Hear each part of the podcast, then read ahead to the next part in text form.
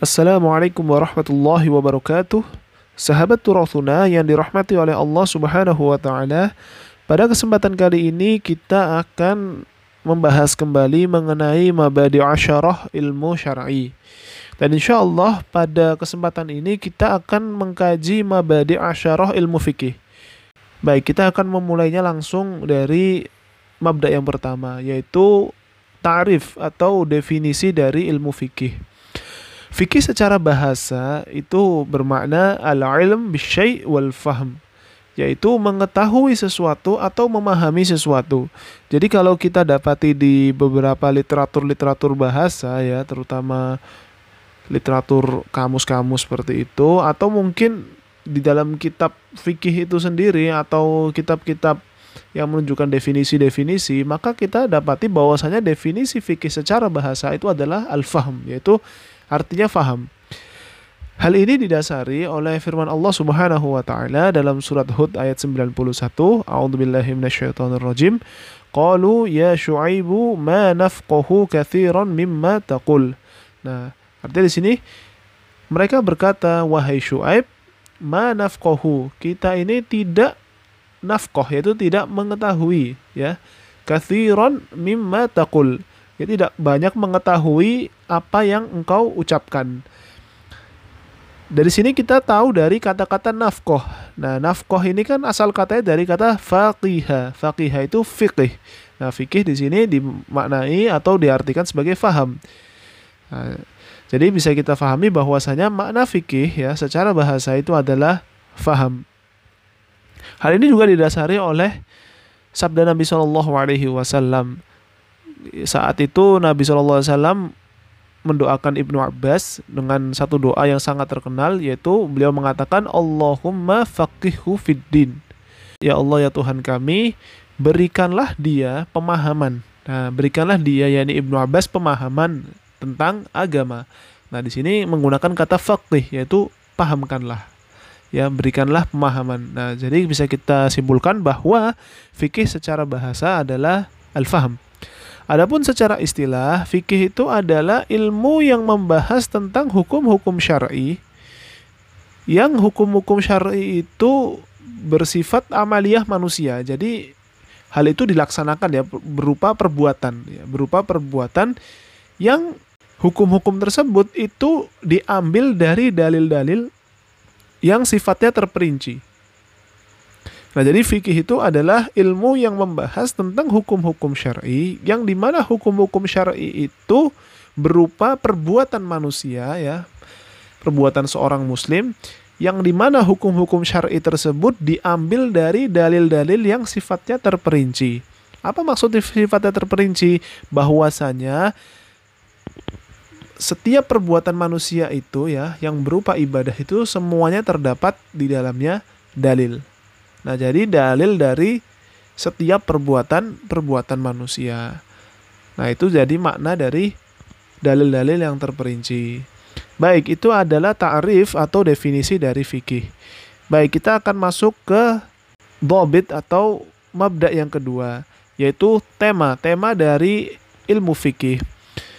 Tema dari ilmu fikih ini adalah perbuatan-perbuatan mukallaf. Apa itu mukallaf? Mukallaf itu adalah orang-orang yang sudah dikenai beban syar'i, ya, dikenai beban hukum. Dia sudah diwajibkan sholat, diwajibkan zakat. Karena kalau orang belum balik dia belum wajib untuk melaksanakan beban-beban syar'i. Nah, jadi tema-tema yang dibahas dalam ilmu fikih itu adalah perbuatan-perbuatan orang yang sudah dikenai beban syar'i. Nah, beban syar'i ini berupa perintah ya atau pelaksanaan terhadap satu ibadah maupun meninggalkan larangan Allah Subhanahu wa taala. Nah, jadi itu adalah perbuatan-perbuatan manusia, perbuatan-perbuatan orang yang sudah dikenai beban syar'i, yaitu dengan melaksanakan segala perintah Allah Subhanahu wa taala dan menjauhi segala larangan-larangannya. Nah, jadi di situ adalah temanya yaitu perbuatan-perbuatan seorang mukallaf. Adapun yang ketiga yaitu mabda yang ketiga dari ilmu fikih ya itu adalah thamarah hasil yang diperoleh dari mempelajari ilmu ilmu fikih. Tentu ilmu fikih ini adalah perbuatan atau ilmu yang membahas tentang perbuatan manusia ya maka perbuatan tersebut itu tidak pernah lepas dari ketaatan terhadap Allah Subhanahu wa taala dan sekaligus meninggalkan larangan-larangan Allah Subhanahu wa taala. Jadi dengan kita mempelajari ilmu fikih, maka kita mampu ya, yang akan kita peroleh adalah kita mampu melaksanakan segala macam ibadah yang diperintahkan oleh Allah Subhanahu wa taala dan dapat meninggalkan segala hal yang dilarang oleh Allah Subhanahu wa taala. Dan tentu dengan kita mempelajari fikih maka kita akan menuju ke derajat muttaqin yaitu derajat orang-orang yang bertakwa. Mengapa? Karena dengan mengetahui dasar-dasar hukum yang terkandung di dalam fikih, maka kita mampu untuk mengetahui tangga menuju derajat takwa. Itu adalah mabda yang ketiga ya, yaitu hasil yang diperoleh dari mempelajari ilmu fikih. Kita akan masuk ke mabda yang keempat, yaitu hubungannya atau ilmu ini ini bersandar dengan ilmu apa? Nah, ilmu fikih ini sejujurnya adalah ilmu yang bersandar kepada ilmu ilmu syar'i. Ya tentu karena memang semua permasalahan-permasalahan atau ilmu-ilmu dalam agama itu dikategorikan sebagai ilmu syar'i. Nah, maka dari itu fikih masuk ke dalam kategori ilmu ilmu syar'i. Dan sesuai dengan tema kita ya tema kita itu kan mabadi asyara ilmu syar'i. Ya tentu ilmu fikih ini langsung bersambung kepada ilmu ilmu syar'i. Baik kita akan masuk ke lobit atau mabda yang kelima yaitu keutamaan ilmu ilmu fikih. Ilmu fikih ini memang dikategorikan oleh para ulama adalah ilmu yang paling penting setelah ilmu tauhid ya atau setelah ilmu akidah. Mengapa? Karena ketika manusia dikenai beban syar'i, maka manusia ini dikenakan permasalahan-permasalahan akidah ya artinya memang hal-hal yang sifatnya keyakinan ya dia diwajibkan untuk meyakini bahwasanya Allah Subhanahu wa taala adalah Tuhan yang wajib disembah dan juga ya ketika seseorang itu dikasih beban syar'i maka otomatis harus ada ranah teknis ataupun praktek. Bagaimana seseorang tersebut mampu melaksanakan atau merefleksikan keyakinan yang terkandung dalam hatinya, yaitu dengan apa? Dengan ibadah. Dan ibadah itu ditunjang dari ilmu apa? Dari ilmu fikih. Nah, maka dari itu keutamaan ilmu fikih ini keutamaan yang sangat luar biasa. Dia ini kedudukannya di bawah ya atau setelah ilmu-ilmu akidah. Kalau seandainya ilmu akidah itu berkaitan dengan keyakinan, nah setelah dengan adanya keyakinan maka seseorang pasti diminta untuk melaksanakan ibadah-ibadah dan itu ranahnya ilmu ilmu fikih. Dan tentu dengan ilmu fikih ini ya keutamaannya sangat luar biasa. Bahkan kalau dalam ranah yang lebih luas ya ya dalam e, ranah kemasyarakatan ilmu fikih ini bukan hanya sekedar perintah-perintah saja gitu loh. Bukan hanya sekedar perintah larangan dan lain sebagainya tidak. Tapi juga mengandung konstruk moral di dalamnya. Ya kalau seandainya kita melihat e, beberapa hukum-hukum fikih ya hukum-hukum fikih terutama dalam masalah jinayat atau dalam permasalahan hukuman-hukuman itu nah misal seseorang yang membunuh ya maka dia diharuskan untuk atau dihukum dengan bunuh juga atau membayar diat. Nah, ini kan agar menjaga moral ya, menjaga moral agar orang ini tidak atau masyarakat tidak pelaksanaan pembunuhan dan dalam pikirannya itu tertanam bahwasanya pembunuhan ini adalah dosa besar dan akan berdampak negatif terhadap dirinya sendiri. Nah ini adalah itu tadi ranah dari ilmu fikih ya. Jadi ilmu fikih ini bukan hanya sekedar perintah larangan saja, tapi juga mengandung moral di dalamnya. Dan yang keenam yaitu siapa peletak dasar pertama ilmu fikih. Nah, kalau peletak dasar pertama ilmu fikih sejujurnya ilmu fikih ini sudah ada ya, sudah ada semenjak zaman sahabat. Bahkan dari kalangan sahabat pun ketika tidak bertemu dengan Nabi Shallallahu Alaihi Wasallam, maka sahabat ini berijtihad sehingga lahirlah fikih.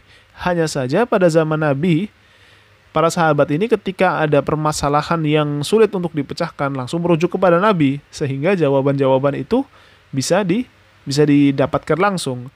Nah, setelah zaman Nabi zaman sahabat ini ya para sahabat untuk berijtihad dengan banyak sekali ijtihad tentunya. Nah, dan akhirnya melahirkan melahirkan fikih. Nah, seperti misal e, contoh Umar bin Khattab ya, ya apa namanya Umar bin Khattab yang berfatwa bahwasanya seorang yang muallaf itu tidak wajib tidak wajib zakat. Padahal Kalau di ayat disebutkan bahwasanya salah satu orang yang wajib menerima zakat itu adalah orang-orang orang-orang mualaf. Tapi kenapa Umar bin Khattab mengatakan bahwa tidak wajib tidak wajib zakat? Ya, atas dasar bahwasanya pada zaman Umar ya, pada zaman Umar ini orang-orang mau masuk Islam itu tidak ketakutan berbeda dengan dahulu. Kalau seandainya dulu pada zaman Nabi orang masuk Islam ini sedikit agak ada ada ketakutan. Kalau seandainya mereka masuk Islam, mereka akan dicegat hartanya, tidak diberikan harta ke, uh, oleh keluarganya. Nah, maka dari itu dia wajib diberikan zakat. Tapi pada masa Umar tidak. Nah, dari sini kita bisa paham bahwasanya Umar melaksanakan ijtihad dan lahirlah fikih di situ. Ya, dan lahirlah fikih, fikih di situ. Maka dari itu ya tadi fikih bisa kita lihat bahwa saya peletak dasarnya sebetulnya itu adalah para sahabat itu sendiri untuk kepastiannya tentu agak sulit ya untuk membeda untuk menentukan siapa sahabat yang pertama kali berijtihad sehingga melahirkan fikih di situ. Tapi tentu eh, dengan berkembangnya zaman ya bahwasanya ilmu fikih ini memang ada beberapa ya ada beberapa ulama yang yang mengkategorikan bahwa ilmu fikih ini pertama kali diciptakan maksudnya ditulis ya itu adalah oleh Imam Abu Hanifah. Di salah satu riwayat mengatakan mengatakan seperti itu. Ada juga yang mengatakan bahwa yang pertama kali ya menulis ilmu fikih secara secara khusus itu adalah Imam Zaid bin Ali bin Hussein bin Ali ibn Abi Talib dari keturunan dari dari Ali bin Abi Thalib. Tapi ala kulihal di situ uh, apa masih berupa riwayat-riwayat yang memang masih perlu di apa perlu dicek kembali ya. Tapi ala kulihal memang ilmu fikih ini sebetulnya sudah lahir ya, sudah lahir pada zaman pada zaman para sahabat ya. Kalau memang pada zaman Nabi memang terjadi ya adanya istimbat-istimbat fikih itu ada ketika tidak ada Nabi, tetapi para sahabat langsung merujuk kepada Nabi sehingga hukumnya itu sudah pasti. Tapi kalau memang setelah pada setelah zaman Nabi yaitu setelah yaitu pada masa zaman sahabat ya Khulafaur Rasyidun nah di situ memang banyak ijtihad sehingga melahirkan fikih Adapun yang ketujuh yaitu mabda yang ketujuh adalah nama. Nama dari ilmu fikih. Ya tentu kita tahu bahwasanya fikih itu memiliki nama ya. Namanya itu adalah ilmu ilmu fikih. Juga ada nama lain seperti al-ahkam asy-syar'iyyah yaitu hukum-hukum syar'i. Jadi hukum-hukum syar'i itu adalah ya fikih itu sendiri gitu nama lain dari dari fikih. Ada yang menamakan sebagai halal ilmu halal haram. Nah karena memang dalam ilmu fikih ini membahas mengenai hukumnya halal apakah haram. Nah, berkaitan dengan berkaitan dengan hukum. Dan uh, yang ke delapan ya yaitu istimdad atau dasar pengambilan ilmu fikih ini diambil dari dari mana? Sumbernya itu dari mana? Nah tentu ada empat ya sumber pengambilan fikih. Yang pertama dari Alkitab yaitu dari Al-Quran dan yang kedua dari As-Sunnah ya Sunnah Nabi Shallallahu Alaihi Wasallam. Yang ketiga dari ijma' dan yang keempat dari dari kias. Nah ini adalah dalil-dalil ya dalil-dalil yang disepakati oleh para ulama. Jadi memang menurut empat madhab bahwasanya fikih itu diambil dari empat dari empat sumber. Pertama Al-Quran dan yang kedua As-Sunnah, yang ketiga ijma' dan yang keempat adalah kias ini adalah yang disepakati tapi ya tapi ada beberapa dalil yang masih di, diperdebatkan oleh oleh para para ulama nah, misal di dalamnya misal ada syar'uman qoblana ada al-istislah ada al-hiyal asy-syar'iyyah, ada saddu dhara'i dan lain sebagainya. Nah, itu adalah dalil-dalil yang diperselisihkan atau yang tidak sepakat ulama di dalamnya. Tapi ala kulihal di sini kita mengambil dasar paling kuat ya, maksudnya dasar paling yang menjadi kesepakatan di antara para ulama yaitu ya Al-Quran dan As-Sunnah lalu ada ijma' dan qiyas. Dan yang kesembilan adalah hukum syari' yaitu hukum mempelajari ilmu ilmu fikih. Nah di sini kita harus membagi ya ilmu fikih ini tidak dihukumi satu saja tapi ada beberapa hukum. Yang pertama ilmu fikih ini hukumnya fardu ain.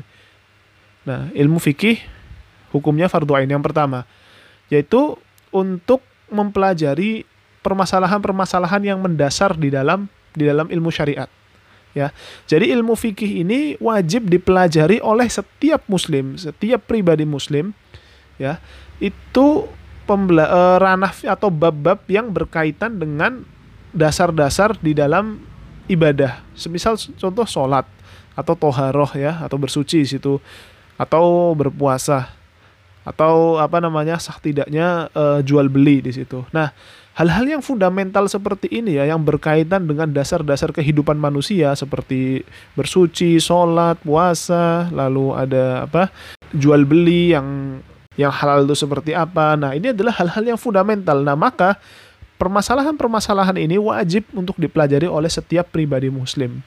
Nah, maka yang fardu ain ya bagi setiap muslim itu adalah permasalahan-permasalahan yang sifatnya itu fundamental bagi pribadi setiap pribadi setiap pribadi muslim. Baik, itu adalah hukum yang pertama. Hukum yang kedua itu adalah fardu kifayah. Ya, jadi fardu kifayah itu jadi kalau seandainya ada sekumpulan orang maka yang diwajibkan untuk mempelajari itu hanya satu saja. Satu saja. Ketika satu orang sudah mengerjakan maka semuanya tidak tidak dibebani untuk untuk mengetahuinya. Tetapi kalau tidak ada tidak ada yang membahas satupun, nah maka semuanya berdosa. Nah, apa ilmu fikih yang hukumnya fardu kifayah yaitu permasalahan-permasalahan yang sifatnya fatwa. Nah, permasalahan yang sifatnya fatwa ini kan artinya permasalahan yang e, ranahnya ini mungkin terjadi pada satu masa tapi belum tentu di masa mendatang itu akan akan ada lagi. Nah, tapi tentu itu apa namanya? Itu akan akan akan sangat akan sangat banyak ya misal pada masa pandemi ya masa pada pada masa pandemi misal sholat ya sholat itu diperintah untuk tidak softnya softnya itu supaya tidak berdekatan ada ada jarak satu meter di situ. Nah maka dengan adanya jarak itu kan adalah ranah fatwa fatwa yang dikeluarkan oleh oleh ulama. Nah di situ maka ya untuk itu fardu kifayah. Jadi untuk misal wilayah Indonesia ini ya cukup mufti Indonesia seperti MUI saja yang diwajibkan untuk me, untuk mengeluarkan mengeluarkan hukumnya atau mempelajari tentang permasalahan tersebut. Nah, itu adalah hukum yang kedua yaitu fardu kifayah. Nah, adapun hukum yang ketiga itu istihbab atau sunnah. Ya. Kayak apa namanya? hal-hal yang fatwa tapi ya tentu yang bukan uh, apa? bukan sesuatu yang urgent sekali gitu loh. Mengenai apa hal-hal yang mungkin tidak begitu urgent sekali dalam artian ketika ti, ketika tidak diterapkan ya ketika tidak diterapkan itu tidak memberikan efek yang sangat efek yang sangat uh, signifikan gitu loh. Karena memang belum dibutuhkan pada masa itu. Misal contoh mengenai fatwa hukum pergi ke bulan gitu kan. Hukum pergi hukum pergi ke bulan. Apakah diperbolehkan atau tidak dalam dalam peristiwa eh, dalam hukum fikih untuk pergi ke bulan? Nah ini kan ranah fatwa yang belum tentu juga diperlukan gitu. Nah maka kalau mau melaksanakan fatwa dalam hal seperti ini ya sunnah-sunnah saja gitu dan diperbolehkan. Nah, tetapi kalau seandainya hukum mengajarkan ilmu fikih itu fardu kifayah, jadi tidak semua orang diwajibkan untuk mengajar uh, mengajar fikih ya, mohon maaf. Mengajar mengajar fikih itu tidak di, diwajibkan untuk semua semua orang. Dan yang terakhir itu adalah masail yaitu masalah-masalah yang dikaji dalam ilmu fikih. Tentu masalah yang dikaji dalam ilmu fikih ini banyak sekali ya. Banyak sekali yang membahas e, mengenai ilmu-ilmu fikih ya. Misal contoh permasalahan toharoh yaitu permasalahan bersuci, permasalahan wali di dalam nikah apakah dia syarat atau bukan dan tentu masih banyak permasalahan-permasalahan lain di dalam ilmu ilmu fikih. Baik mungkin itu saja dari saya. Kurang lebihnya saya mohon maaf. Mudah-mudahan teman-teman bisa mendengarkan dan memahaminya secara seksama. Syukron. Assalamualaikum warahmatullahi wabarakatuh.